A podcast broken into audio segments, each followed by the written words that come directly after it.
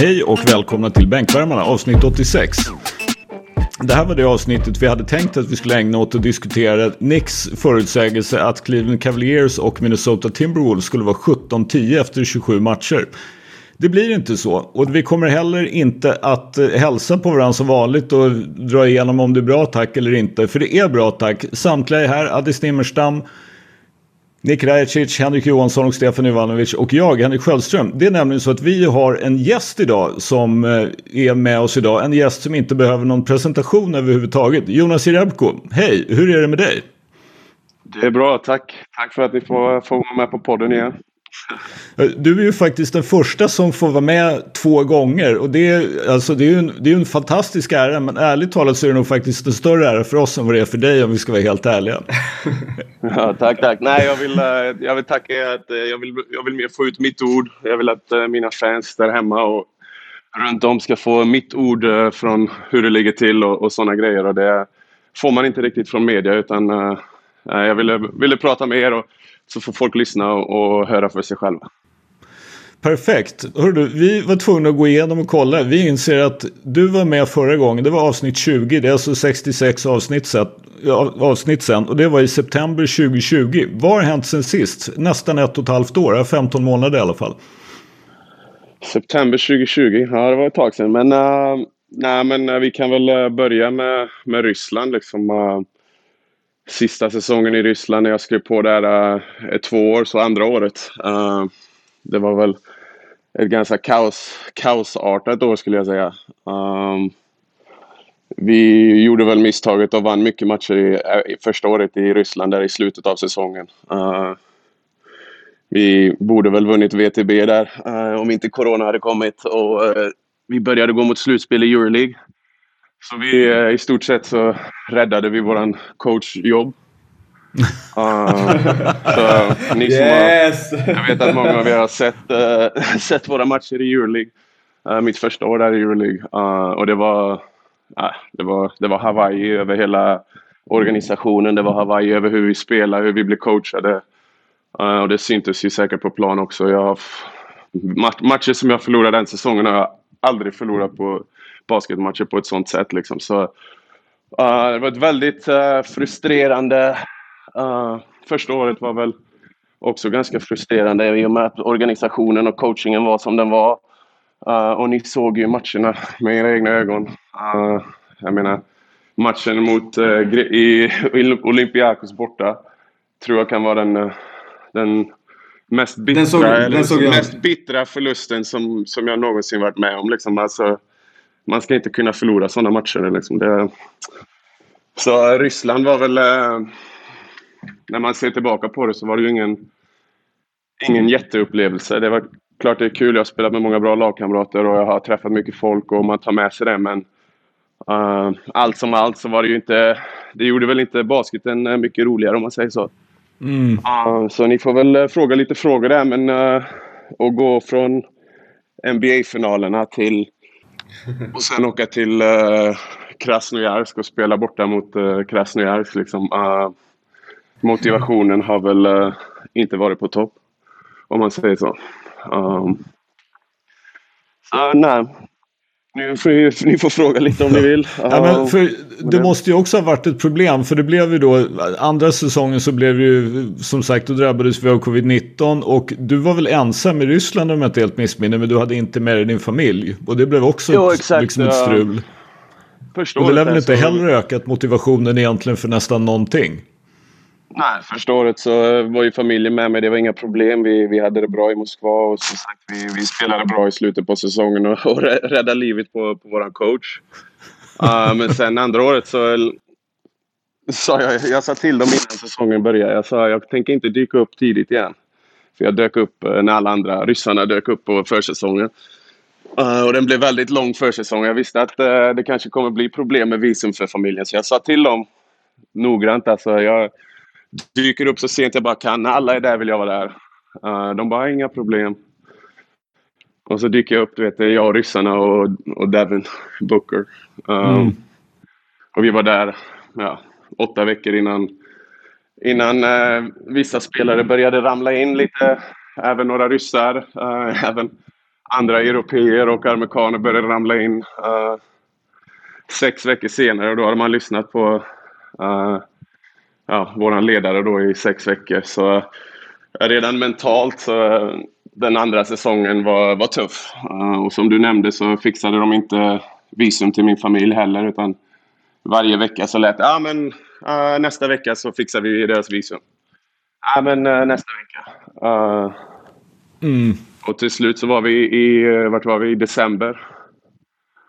Uh, och i början av december så sa jag till min, min agent alltså nu, jag har inte sett min, mina döttrar, min fru, eh, hon är gravid. Jag har inte sett henne på fem och en halv månad. Nu är det dags liksom. Jag måste få åka hem. Jul eller nyår, ge mig några dagar. Um, och jag visste ju att om, om jag frågar coach så då blir det bara, han kör ner det direkt. Det, det är ingen idé. Ehm, så jag frågar min agent, pratar med pratar med GM, säger att jag måste få ett par dagar ledigt. Uh, så jag åkte, ju, jag åkte ju hem där. Enligt GM så, så sa han ja men ta två dagar ledigt och kom tillbaka till Salgiri. Jag tror det var Salgiris borta. Uh, det var efter nyår. Så jag åkte ju hem på nyårsafton. Jag packade inte ens väskan. Jag tog inte med mig någonting mer än mitt pass och bara hoppade på flyget och åkte hem. Träffade familjen. Uh, och så var jag hemma, jag tror det var två dagar. Uh, så skulle jag ju tillbaka till Ryssland då. Gick och gjorde mitt coronatest inne i Göteborg. Uh, packade väskan, gjorde mig redo att åka. Så, jag tror det var, det var sent, det var 12, halv ett på natten. Så ringde min agent och sa nej, um, du behöver inte komma tillbaka. Rimas vill inte ha tillbaka dig. så då, då sa jag okej, okay, ja, men skönt, då, då stannar jag hemma då. Um, Liksom. Eh, jag och han kom väl uh, ganska bra överens. Vi är båda vinnare och vi, vi vill båda vinna. Men uh, vi såg väl inte basket på samma sätt kanske. Men, uh, men han... respekten var ändå där, men den var inte där. Jag vet inte, det, det är svårt att förklara. men han gjorde det lätt för dig då, egentligen? Ja, han gjorde det väldigt lätt. De hade inte betalat mig på, ja, jag vet inte hur många veckor. Och enligt kontrakt så skulle de ha gjort det och sådana grejer. Så jag, jag sa bara jag stannar hemma. Min son föddes i mars. Mm. Um, så för min del var det ett ganska enkelt beslut att bara vara hemma med familjen. Uh, liksom Ryssland och, och det var det var, det, det, var som det var. Ni får fråga frågor om det, om vad ni vill veta. Jag är så, så ärlig som det bara går. Men, har, du, uh, har du fått äh, pengarna?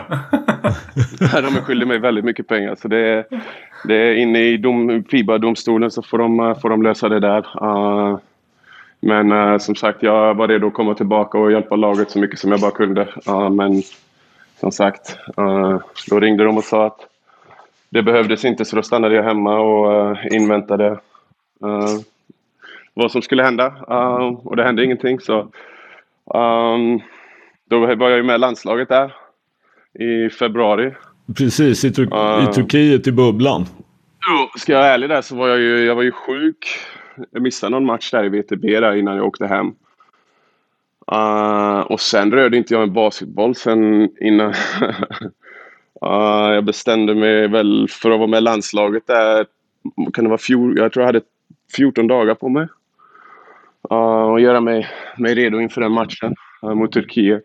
Uh, som sagt, efter, efter Ryssland när man kom hem så var ju motivationen inte på topp. Så jag är väl inte den som, uh, som gör det mest onyttiga eller någonting sånt där. Så jag är väl alltid, alltid i form i, på, den, på den sättet. Men uh, en basketboll hade inte blivit rörd på ett bra tag. Uh, men jag hade ju ett par veckor där innan landslagsmatchen och det gick ju nästan vägen och jag tycker jag spelade okej. Okay. Uh, självklart så är man aldrig nöjd när man förlorar men uh, man fick ändå upp uh, glädjen att spela. Det var kul att spela med killarna. även om det gick som det gick så det är alltid roligt att spela för landslaget när man har chansen och, och kan.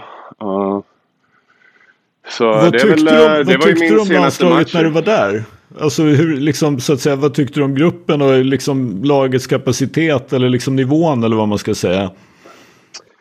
Uh, jag tycker den var bra. Uh, vi saknade ju några spelare. Ludde var inte med. Han hade varit viktig i den matchen. Uh, mm. Marcus såklart, Jeff. Um, vi hade behövt allihopa i den matchen mot Turkiet så hade vi vunnit tror jag.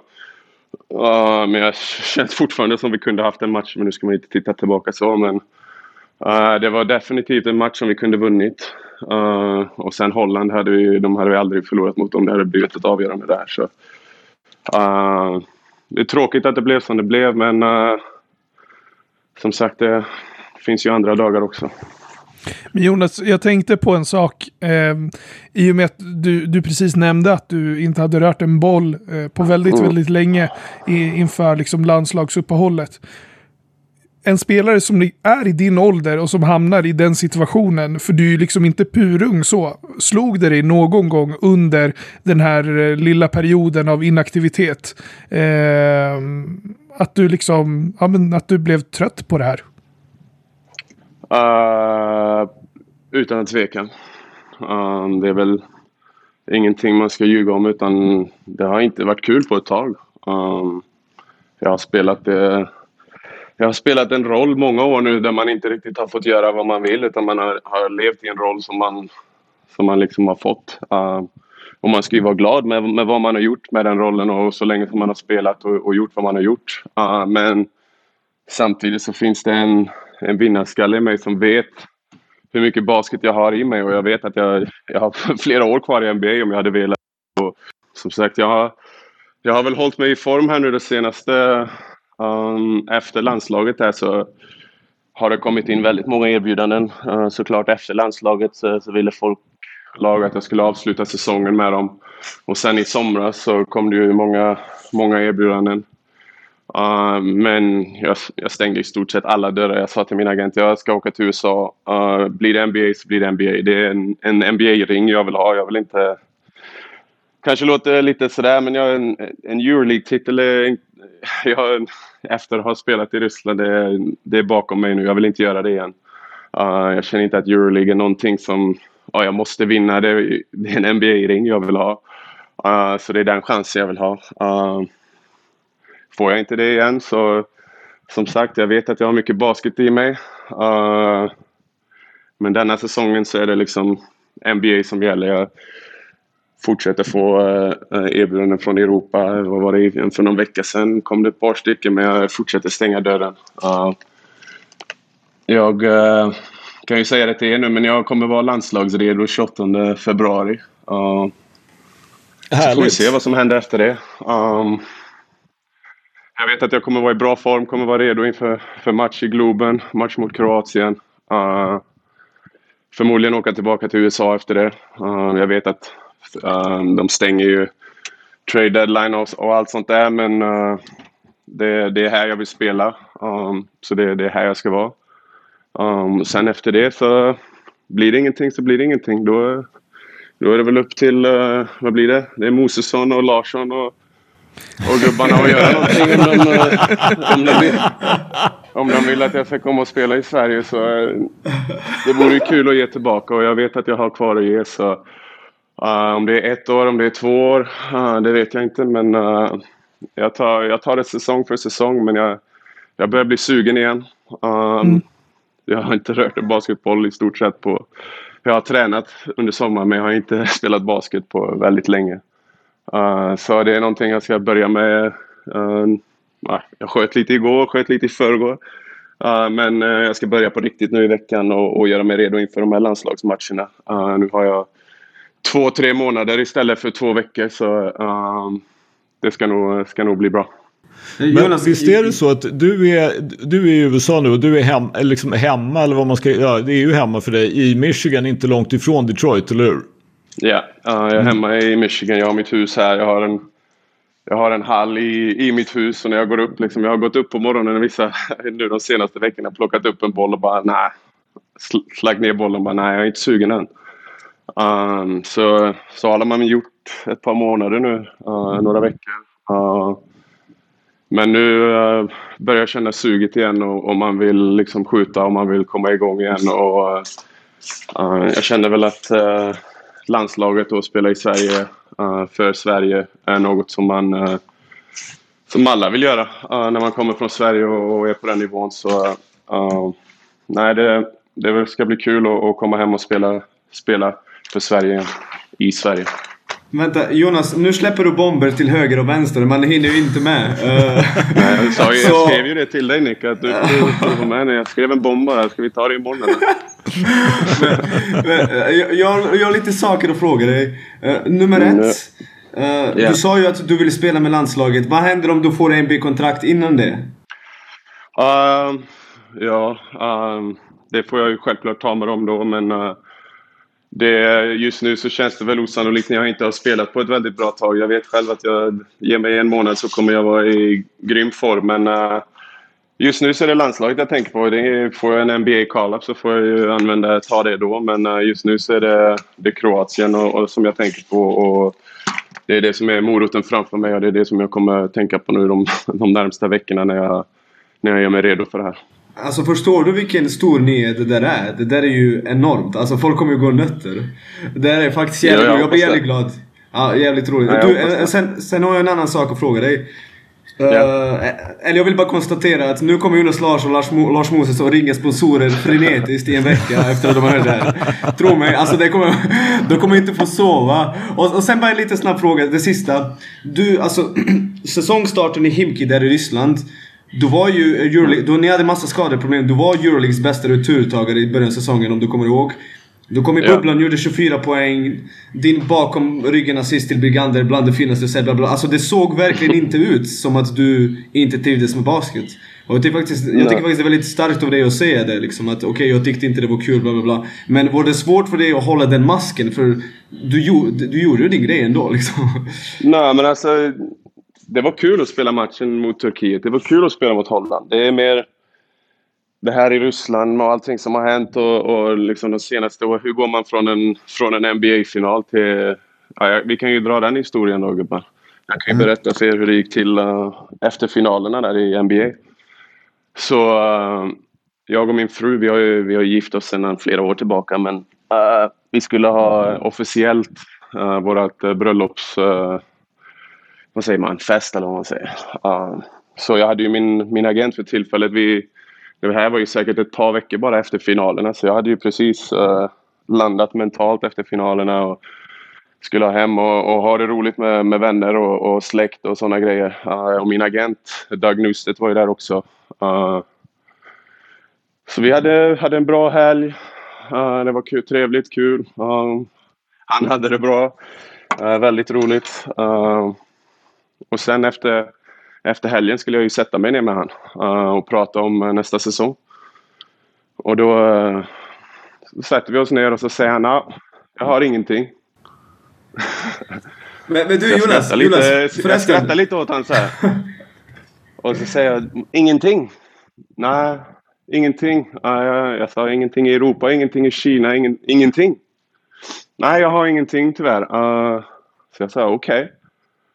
Och sen, han flög hem. Uh, jag ringde min, uh, min gamla agent, uh, Bill Duffy då, som, som jag hade innan och han frågade vad, vad händer? Vad håller du på med? Du har inte signat någonstans än. Vad, liksom, det börjar bli sent nu, kom igen. vi är fortfarande bra vänner liksom. så han sa ge mig, ge mig 12 timmar, jag ska bara kolla här, vad, vad är det som händer? så ringde Bill tillbaka, ja, inte många timmar efter och sa Uh, jag har ett väldigt bra erbjudande i Europa på bordet. Uh, han nämnde till och med laget. Uh, jag ringde tillbaka till min dåvarande agent och sa Har du pratat med det här laget? Och han säger Ja, ja, ja, ja de pratar jag med. De, de behöver en point guard. så då sa jag You're fired. och sen blev det som det blev där, lite heta känslor mellan mig och min gamla agent. Eh, så signade jag med Bill Duffy. Och, eh, som sagt, det där kontraktet i Ryssland var svårt att säga nej till. Det är liksom en klubb med mycket pengar och mer pengar än vad jag hade tjänat i NBA. Så jag skrev på det bara. Liksom. Det, man lämnar inte ett sånt kontrakt på bordet. Eh, och kunna bli en av de bäst betalda i Europa. Så liksom, när man har tio år i ligan så varför inte? Hade ingenting annat på bordet. Uh, ville inte vänta. Uh, så där har ni den historien. Så det hjälper ju att förstå lite vilken situation man går in i mentalt också när man går från, från att ha hängt med Clay och Steph och KD och uh, nu ska man åka till uh, uh, Cielon Agora och uh, Krasnojarsk och uh, ingenting emot det men uh, det är en lite annan nivåskillnad så motivationen tar sig en liten turn skulle jag väl säga. Tror du att du hade varit kvar i NBA om du hade haft en annan agent där och då? Utan tvekan. Mm. Utan tvekan. jag bytte tillbaka till Doug när jag spelade med Golden State för att jag hade han i mina 6-7 första år som agent och vi är bra kompisar så jag tänkte att ja, det här kommer bli bra att avsluta med, med agenten som jag startar med istället. Uh, för han kunde inte få mig från Detroit så det var därför jag sparkade han i första taget. Uh, så det är tråkigt att det blev som det blev men uh, everything happens for a reason. Så nu är jag där jag är nu och nu får man ta det härifrån. Och i detta nu så är du ju i Michigan, eller hur? Yes, jag är i Michigan. Uh, jag och min trainer kör fem gånger i veckan. Nu kommer vi börja med imorgon. Uh, kör väl morgon och kväll här. Jag har ju hall i huset så det, man behöver inte röra sig så långt. Uh, mm. Min uh, dotter har börjat skolan. Så låta henne gå klart skolan här uh, en termin och sen uh, får vi se. Eh, jag vet ju att någon gång ska man flytta hem. Uh, varför inte göra det när man, när man kan spela liksom. Det, man vill ju också ge tillbaka till uh, där hemma, kidsen som, som går i skolan och som vill komma och kolla på matcherna nu för att man själv spelar och sådana grejer. Så um, då finns det inget bättre ställe att göra den i Sverige om man vill, uh, vill visa upp sig där hemma också. Mm. Jävlar, det är ju fan big alltså. För SBL. Men jag tänker också en, en sista fråga när jag bara släpper fram eh, någon annan här. Det känns ju som att det ultimat finns två alternativ. Det är antingen NBA eller så är det liksom eh, Sverige. För att resten av Europa verkar, av det jag har liksom läst in, vara ganska ointressant. Har vi en indikation på att någonting i NBA är på väg eftersom du ändå är där? Uh, nej, Ingen Nej, indikation. Inget. Som sagt, jag har inte... Um, nu är jag så ärlig som det bara går, men jag har, jag har faktiskt inte... Jag, jag håller mig i form i min, i, min, i min gym, men jag har inte rört en basketboll. Så, um, skulle någon ringa nu så får jag vänta, ge mig ett par veckor liksom. Uh, men nej, uh, ge mig en månad så kommer jag vara i uh, riktigt, riktigt, riktigt bra form. Uh, just nu så Uh, som sagt, jag ska bli kompis med basketbollen igen så är det nog inga problem. Alltså, jag har, har gjort det här hela mitt liv så det är...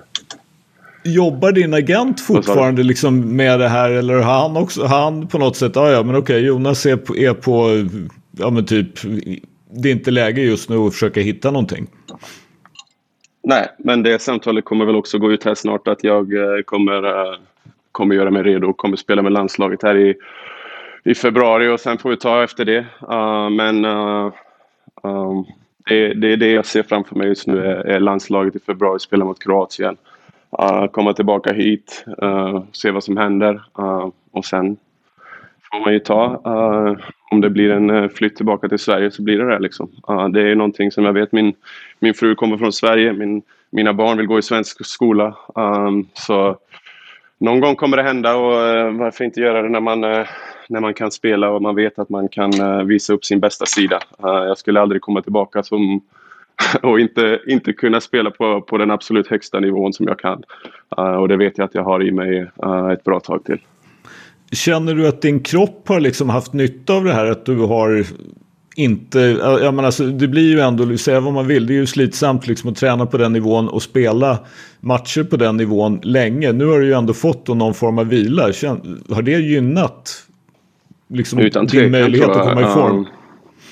det var ett par, tre, två, tre månader där när kroppen inte kändes alls bra. Men det är ju det är inte konstigt när man har gått på alla möjliga smärtstillande och, och uh, antiinflammatoriska under säsong och, och, allt vad det är man, man tar för att kunna spela alla de här matcherna. Så kroppen uh, har väl bryts ner lite men uh, känns riktigt bra nu. Uh, som sagt, jag har gymmat, jag kör lite kondition, jag har en massagetherapist som kommer några gånger i veckan. Så liksom min kropp känns riktigt bra. Och, uh, jag har varit ute och skjutit nu några gånger och liksom glädjen börjar komma tillbaka och det ska bli kul att spela för Sverige. Det ska bli kul att komma hem. Så jag hoppas bara, hoppas bara det blir, det blir fullt där hemma och det blir...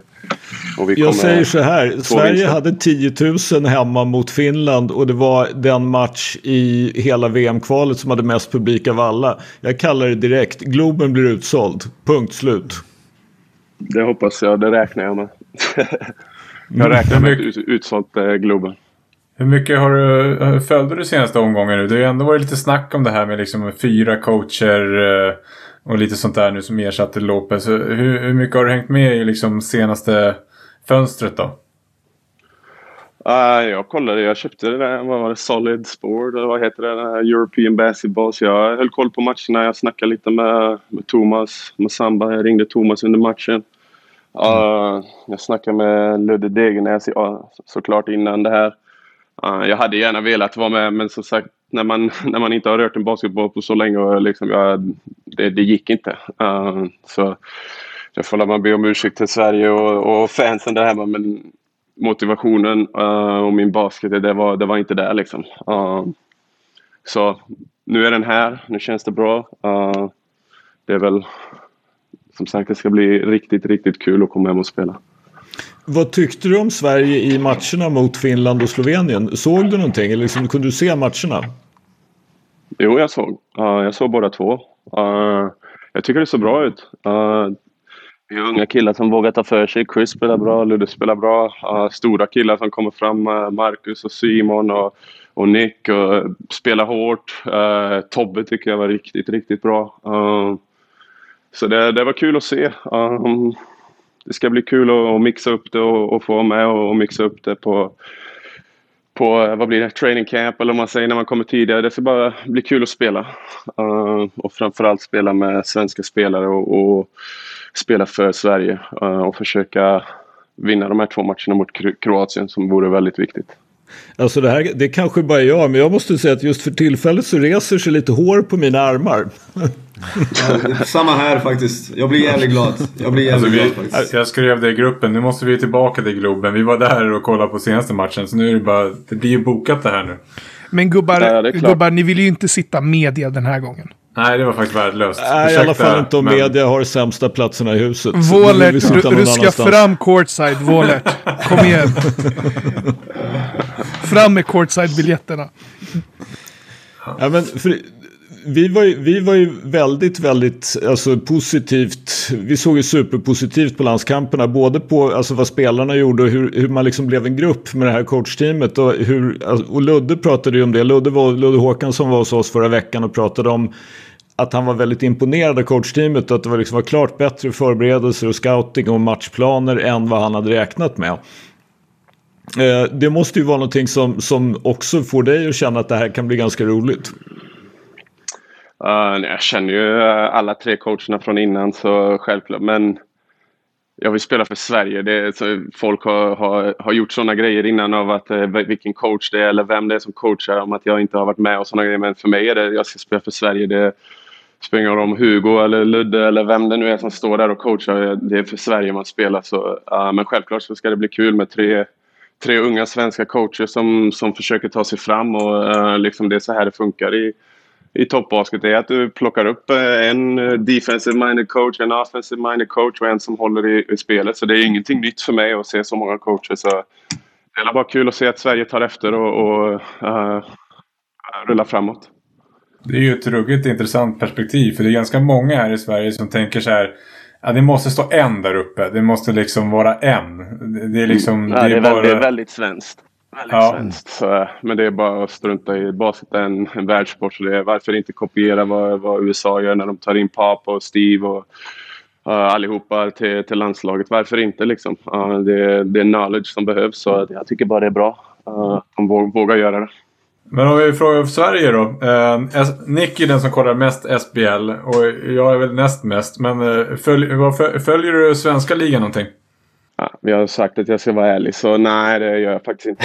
Um, det, har, det, har, väl blivit dåligt med, med basket på senaste faktiskt. Uh, självklart så uh, håller man kontakten och ser, du vet jag känner ju folk som spelar och uh, så det är klart man håller lite koll men jag har inte sett några matcher och inte så, så, sådär insatt faktiskt. Alltså men, Jonas, eh, ja. ja kör du Alice, kör du Alice. Ja nej men, eh, men när du nämnde, när du pratade om att komma tillbaka också, du nämnde ju Mosesson och sådär. Är det liksom exklu är det Luleå och Borås som är de enda tänkbara då? Jag, alltså... tänker inte göra, jag tänker inte göra som uh, Masje Lampe gjorde och flyga runt och, och visa, visa Ingenting mot, mot Lampe, jag tycker bara det var lite roligt. Uh, men, du vill inte ha en helikopter uppe i Umeå och röda nej, mattan? Nej, jag klarar mig utan det här. Utan, uh, som sagt, jag kommer från Boråstrakten. Jag har spelat i Luleå. Uh, mm. Men uh, jag stänger inga dörrar. Men uh, självklart så känns det väl ganska naturligt att det blir Jonas eller Lasse. Att man, man gör det med någon av de två. Mm. Så, men nej, sagt, jag, just nu så känner jag bara att jag vill spela. Jag går här och bara jag går omkring i min hall nu och nästan studsar med handen. Liksom. Så suget börjar komma tillbaka och det, det, är någonting som inte har funnits där på ett ganska bra tag. Uh, så det, det är en, en, bra sign. Jonas, en, en snabb fråga. Eller jag vill bara säga en sak. Du, yeah. ibland när jag skriver till dig så svarar du direkt och ibland när jag skriver till dig svarar du efter tre månader. Efter det avsnittet, var, var kvar vid ditt inbox. Du, du och jag måste prata om varför du ska spela för Borås. För det kommer gynna mig. Jag kommer få mer jobb. Jag kommer få bättre betalt. Du, svara! Okej, okay, ducka inte nu i tre månader för vi, vi har något att Nej. snacka om. Det här är, det här är huge. Det här kommer gynna mig. Du ska spela i Borås. Jag, jag lovar, om jag ser det så ska jag svara. och, och jag, kommer, jag kommer då eh, säga Jämtland då eftersom att de ligger topp i tabellen just nu. Jämtland, kom igen. Gubbar, ni, ni underskattar, eh, ni underskattar eh, Luleå och deras säsong när de tankar liksom. De fick inte Lampe de har frigjort massa kapital och nu tankar de bara. Och de, han, alltså Mosesson, han är där och lurar i vassen. Det är kört. Det är Luleå. Luleå hela vägen. Men Borås halvtankar väl också Nick? Är det inte så? Nej, Borås har vunnit sex raka och med Jonas nästa säsong kommer det bli 16, 26. Det kommer bli guld. Fuck. Let's go. Äntligen kan vi glömma skrivbordsguldet. Ja, exakt. Ja, det kan bli ett riktigt guld. Ett riktigt guld. Jag måste berätta en liten historia. Det var så här, när du började i NBA så var det, alltså. Jag var faktiskt i Östersund i helgen och träffade en massa gamla kompisar som spelade med Jämtland under gamla tiden och så vidare. Och då pratade ja. vi om hur jävligt mycket tid vi la på att se på Pistons på din tid. Vi, ja. vi, hade en rutin att vi möttes hemma hos en kille som hade så, så kallat eget företag. Men det började med att första timmen så var det att vi såg Pistons från natten. ja men det är härligt att höra. Det är...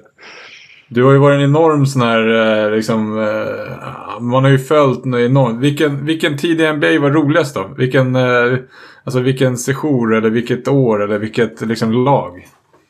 Alltså det, det är svårt att bara välja en. Uh, Detroit var en sån, det var en mess.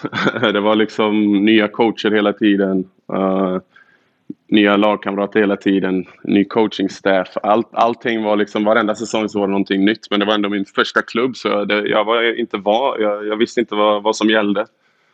Uh, mm. Och sen när man kom till Boston var det ju, det var ju grymt att spela i, i Boston. Uh, vilken sportstad, vilka fans, uh, Boston Garden. så det var, det var riktigt kul att spela i Boston. och på sättet vi gjorde det, liksom, vi tog tillbaka Celtics basketball lite. De var lite hade inte gått på slutspel på ett tag och efter de hade vunnit där med Big Three så uh, vi skakade väl liv i staden lite där i tre säsonger. Uh, sen Utah är väl ingenting man... Utah var Utah. Det var, var, var, Jazz var en av de organisationerna man såg upp till när man var, man var liten så det var väl uh, nice men uh, nej, jag vill inte snacka illa om någon så jag tänker inte säga för mycket men uh, Jazz var väl sådär. Eh, det var ju, finns ju en anledning till att jag inte... Jag hade ju uh, team option på andra året och de sa att de ville behålla mig men att jag förmodligen inte kommer spela så då sa jag då drar jag någon annanstans. Uh, sen Golden State gick ju som det gick. Jag tycker vi borde... hade lite otur med skador och vi borde väl vunnit men det, det är lätt att säga nu. Toronto hade series of their life med lite injuries och, och sådana grejer så um, finns mycket jag hade kunnat säga om den säsongen också som vi hade kunnat ändra på men jag sparar den också. Men jag, jag, tänkte på det, det var ju, alltså, jag kollade ju också, tillhör ju de som kollade en, en hel del på Pistons din första säsong. Och det som ju var sjukt var just det här att de, det gick ju från att, men okej, nu är Jonas, han är draftad som nummer 39. Och hoppas han klarar av att komma in i laget överhuvudtaget, att de liksom plockar upp honom. Det är ju inte självklart när man går i andra rundan. Nej. Och sen gick det typ sex eller sju matcher och så helt plötsligt startade du och spelade liksom 25-30 minuter per match. Jag tror det var tre matcher jag inte spelade. Uh, och sen spelade jag i Milwaukee fjärde matchen.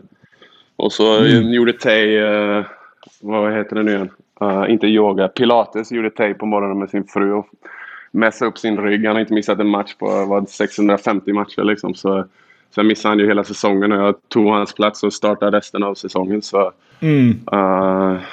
Nej, det, det, är också lite frustrerande när man går från ens rookieår var det man fick spela mest och fick göra mest och sen har det successivt liksom man har fått man, man känner sig lite som en uh, jag vet inte, en, en pitbull i koppel med en sån här munkavel du vet som man har alltid mm. fått de har hållit tillbaka en hela tiden. Uh, även när man har spelat bra så liksom blir man tillbakahållen nästa match. Uh, så det, det är väl uh, någonting som man har väl eh, styrka mentalt att kunna gå igenom sådana grejer uh, utan att bli helt galen. Uh, för det har hänt många, många gånger när man har spelat riktigt bra och så matchen efter eller om det kan vara under matchen att man bara blir bänkad och så händer ingenting och man får inga, inga förklaringar. Uh, så det är väl credit till en själv att man har kunnat hålla huvudet kallt i sådana situationer för jag har sett det eskalera i andra, andra situationer när folk har blivit utkastade från lag och, och kattade och sådana grejer. Så, um, nej, man känner väl sig som förklaringen stämmer väl ganska bra som den, den jag sa uh, mm. på, på ens tid. Mm. Men för du måste ju också ha varit efter den där rookie-säsongen när du startade 73 matcher så på försäsongen så drog du hälsenan. Och egentligen försvann en hel säsong egentligen i absolut sämsta tänkbara läge. Jo, uh, det var ju som sagt när man är som rookie har startat uh, 70, jag vet inte, det var inte så många rookies i Detroits historia som har gjort det men uh, så självklart kom jag in till nästa säsong med självförtroende och allt sånt och det var ju LeBron och D-Wade och Bars, det var ju deras första match i Miami. Mm. Uh, det var ju första preseason game för dem också så det var ju packat. Det var ju packat hela dagen innan skulle jag vilja säga. Det var ju LeBrons första match. Så man var ju riktigt taggad och så gick det som det gick och man fick eh, hälsenan gick av och man fick eh, vila i ett och ett halvt år. Men eh, det löste ju sig ändå. Uh, kom tillbaka från det och har aldrig haft problem med min hälsena ever again. Så, uh, vem vet vad som hade hänt om man inte hade gjort det. Det går att spekulera men det, everything happens for a reason om vi ser något burner-konto dyka upp på Twitter nu eh, som frenetiskt skriver att Jonas har problem med hälsenan, då kan vi utgå ifrån att det är Jonas Larsson eller Lasse Mosesson. ja, det kan du göra. Eh, Jonas, du har ju investerat dina pengar. Jag har faktiskt läst en artikel nyligen där det står att det där e-sports uh, uh, Yeah. Renegades. Renegades. Kom igen de har gått, att, att, Jag vet vad de heter. Jag försökte hitta ord. På, jag, tänkte, jag vill inte se i e-sportsbolag. Men hur som helst. Yeah. Uh, jag läste att det har gått upp mycket i värde och så vidare. Uh, och jag yeah. vet att du investerar dina pengar i olika grejer. Ser du dig själv på, på som en affärsman? Tar det mycket av din tid att styra upp sådana här grejer? Och hur ser du mm. liksom på, på det efter din karriär? Utan tvekan. Uh, det finns en anledning också till att jag åkte tillbaka till USA uh, och är här nu. Uh, nej, Renegades är någonting som, uh, som jag investerade i sex år sedan och det har gått jättebra och det är någonting som jag dagligen håller på med och sköter också. Uh, men uh, som sagt, jag har haft turen att, kunna tjäna bra med pengar under åren jag har spelat. Det är ingenting pengar är ingenting jag som oroar mig över längre utan jag har gjort bra beslut eh, och haft bra folk vid sidan om mig som har hjälpt mig med de besluten. Så nu... Det, är liksom, jag, det har också med beslutet att kunna spela i Sverige att göra. Jag behöver inte åka och spela i Ryssland. Jag behöver inte åka och spela i Italien. Eller det, jag vill göra det här för att det är kul och jag vill, vill göra det här för att bara liksom kunna spela igen och ha roligt. Uh, och spela just för den glädjen. Uh, så jag vet inte vad man ska säga. Det ska bara bli bli riktigt kul att spela igen. Om, om ni inte har förstått det än. och, och, och, sen, sen har jag en till fråga Jonas. När Lampe gästade podden så sa han faktiskt att han är väldigt intresserad av att stanna kvar i svensk basket. Inte polsk basket utan svensk basket och kanske få en roll inom förbundet eller investera i basket på något annat sätt. Vi här i podden vill hemskt gärna se Eh, legendarer, profiler stanna kvar i sporten och kanske jobba på förbundet. För vi tycker att det behövs människor som kan basketen på den nivån du kan. Kan du se dig själv i framtiden på förbundet? Eller kan du se dig själv liksom i svensk basket och någon som kanske investerar en del pengar eller tid, energi för att svensk basket ska gå framåt? Uh, för att svensk basket ska gå framåt, självklart uh, vill jag hjälpa till. Uh, men sen att se mig själv i någon roll på förbundet, det är ingenting som jag ser nu just nu. Så Nick, jag, jag tänker inte så långt framåt. Jag tänker landslaget i februari, sommaren, nästa säsong och sen får vi se. Liksom. Jag tänker så långt fram. Det är alldeles för långt fram för mig. Okej, okay, jag köper det. Jag köper det. Eh, men, men Jonas, du, du, nämnde ju att eh, det är en ring egentligen som du vill ha i slutändan, alltså en NBA-ring. Eh, men hur ser du på att signa förlag nu i, i vår till exempel? Kommer det vara liksom att du bara är intresserad om det är liksom ett playoff-lag till exempel? Eller hur tänker du där? Uh, det får jag nog ta när det, om det kommer in. Uh, mm. Men mm. det... Jag, jag vet vilket sorts spelare jag, jag, är och jag vet vad jag kan göra på plan och så ser man hur NBA är upplagt nu. Så det, jag vet ju att får jag chansen så kommer jag ta den. Uh, men kommer den? Mm. Det vet jag inte. NBA har ändrats mycket och det... Ja, vad ska man säga? Det, det är mycket som har ändrats. Mm. Jag bara ser ju, jag, vi följer ju NBA då och vi ser ju mer NBA än vad du gör förmodligen och läser ju liksom allt möjligt. Mitt lag, Chicago Bulls, de har alltså för tillfället så jävla många i Health and Safety Protocol så att de tror jag är nio man. Och de har alltså fått då så att säga, det finns ju någon sån här, ja men då, då får de signa folk liksom utanför då egentligen den här 15-mannatruppen för att de inte kan eh, de kan inte ha folk som, liksom, de har helt enkelt inte tillräckligt med spelare. Då får de ju signa egentligen vem som helst. Just nu är de då tydligen nere på nio spelare plus en. Men då är en av dem de har signat precis, han är också då i Health and Safety Protocol. Så det, det känns ju som att det finns ju luckor, eller liksom det kommer ju säkert att komma luckor att springa i, i och för sig. Ja, Även om se, du då inte är riktigt, um... riktigt i form just nu då för, att, för att kunna dra någon form av nytta av det. Men, men ja, det är ju ännu en konstig säsong i NBA just med tanke på skador och, och covid som gör eh, Ja, men som liksom ställer till det för lagen. Där de är tvungna jo, att ta till ganska okonventionella metoder. Så har det ju varit över hela världen i alla sportligor. Och, mm. Jag menar VTB och, och Euroleague var ju, det var ju det var en mess där också så det, det förvånar mig inte och det kommer nog fortsätta också. Uh, Jonas, du sa att uh, Himki är skyldig dig pengar. Ja, när, när vi får gäster här jag ställer väldigt obekväma frågor. Mm. hur, många, hur, hur mycket pengar är de skyldiga dig? Kan vi få den exakta siffran? Skjut! Kom igen. Den exakta siffran? Nej men uh, alltså det är, de är skyldiga mig mycket pengar Nick. Alltså. Okej, jag fattar. Det är inga små Nick, du hörde ju att Jonas sa att han fick bättre kontrakt i Ryssland än vad han hade fått i NBA. Så då kan du ju tänka dig någonting i alla fall. Då kommer du ja, fram till alltså, något. Jag, jag vet vilket kontrakt du hade i Euroleague om de här källorna stämmer på nätet. Men strunt samma. Kan vi få reda på vilka mm. lag det var som var ute efter dig? För att vi vet att Virtus Bologna ville ha dig. Kan du namedroppa ja. något annat lag? Bologna, Monaco, Basconia, det var några ryska lag, det var några turkiska lag. Uh, så det var väl bara några av dem. Så du vill inte spela i Monaco? Alltså kom igen, det, det är ju bättre än Luleå i alla fall. Monaco. det där, alltså va?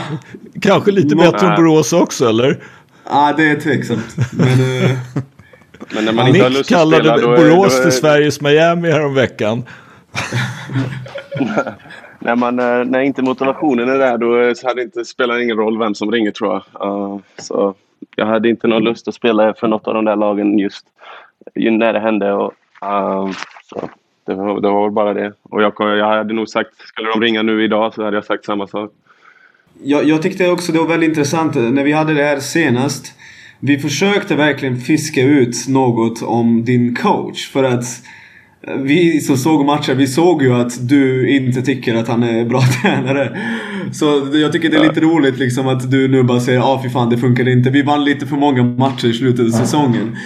Tror du, alltså mm. den gruppen ni hade med Alexis Shved och Timma och dig och Booker, det är ett bra lag liksom. Tror du att ni hade kunnat kanske gå för Euroleague-titeln om ni hade haft en bättre tränare? Ja, alltså, när, varenda lag jag spelade mot i Euroleague kände jag som vi kunde slå. Men sen så det berodde ju på vad de där gubbarna som du nämnde precis, ett par stycken av dem, vad de var på för humör, vad de hade ätit till frukost. Liksom. Man visste aldrig vad man skulle få av vissa av dem.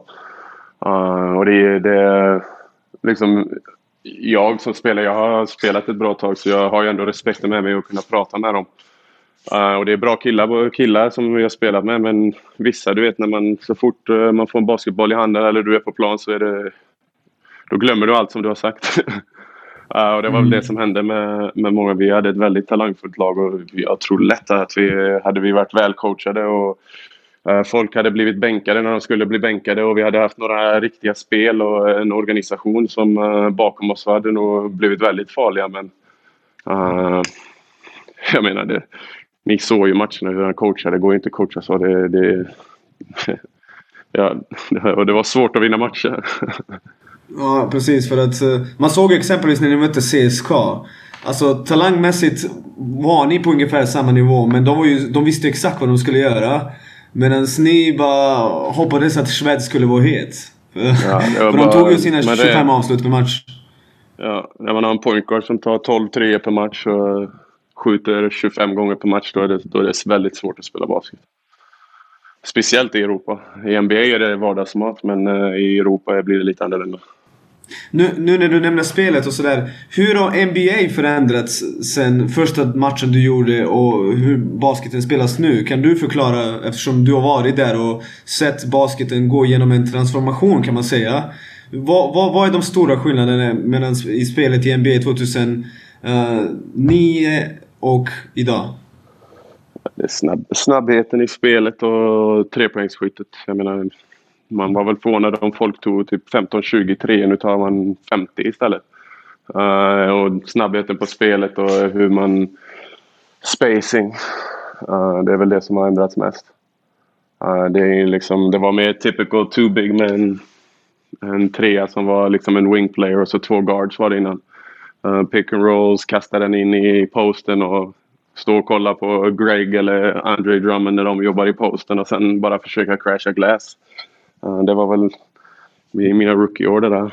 Um, så sen har det ju bara blivit spacing, spacing, pick and roll, uh, shoot threes, come off screens. Um, så det är väl man har väl uh, ändrat sitt spel efter, efter åren också. Jag var väl ingen direkt skytt när jag kom in i NBA men nu jag menar jag har skjutit 40 procent nästan hela min karriär på jag har knappt skjutit 2-3 per match uh, och skjutit 40 procent så det, det är inte så lätt att göra. Jag tänkte precis säga det att du, du sköt ju efter, att, efter din rookie-säsong, andra säsong, så blev du väldigt bra skytt. Tror du det hade gynnat dig lite bättre att komma in i NBA 2017 säger vi? Nu när det är så mycket fokus på trepoängsskottet och uh, du var ju både en bra jo. försvarare men även alltså nu är du en bra skytt. Tror du det hade passat dig bättre? Jo, utan tvekan. Uh, hade det passat mig bättre. Men, um, så det, det hade det nog gjort men uh, jag tycker jag löste det ganska bra när man uh, fick spela som trea också uh, mina första år. Så, man fick ändra sitt game efter, efter åren. Vilket föredrog du då? Alltså om du jämför de tidiga åren när... Då fick du ju spela försvar även på tvåor och liksom sånt. Och, jo, alltså fasen. Jag spelar ju tvåa, trea. Jag spelar ja. ibland på point guard. Jag, ja, fick ta upp bollen någon gång.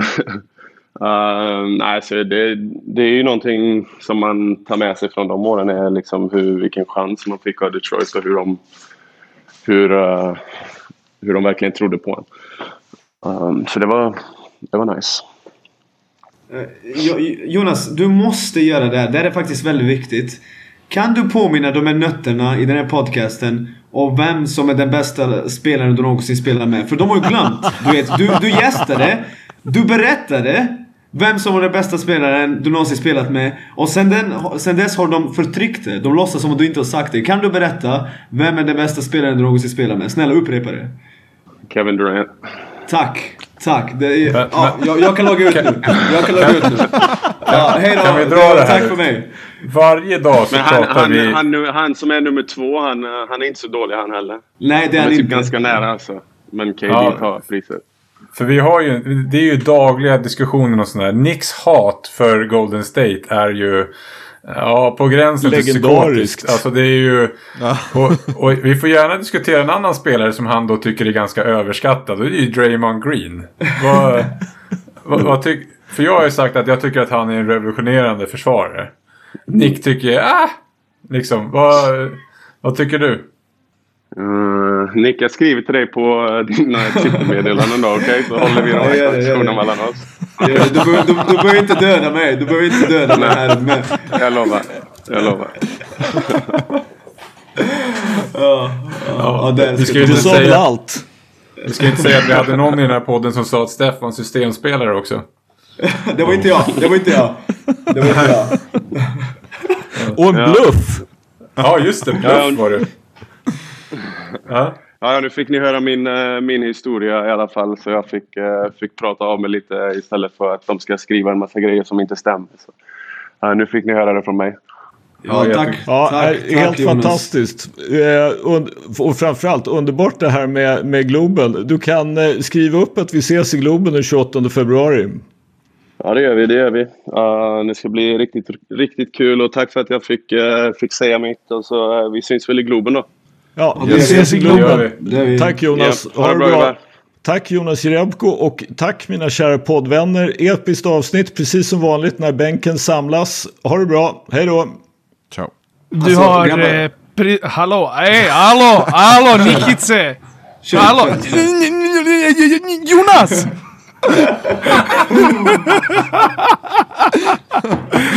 Fan, hela bänken är samlad. Vi är som Thanos handske för i helvete. Jonas Jerebko för andra gången. Vilken annan podd har haft honom två gånger om? Ingen. Han droppar bomber som om det vore fucking början på Dra åt helvete allihopa, ni vet vilka vi är. Där, där, där, där. Jag låter som Nick nu när han vill komma in och säga något. Men eh, fortsätt streama oss, berätta för en vän och driv upp oss på listan. Vi ska banne mig vara topp 10 på sportpoddar i Sverige den här veckan tycker jag. Jonas Jerebko, Globen. Ni vet vilka vi är, dra åt helvete. Puss, Benke ljuger aldrig.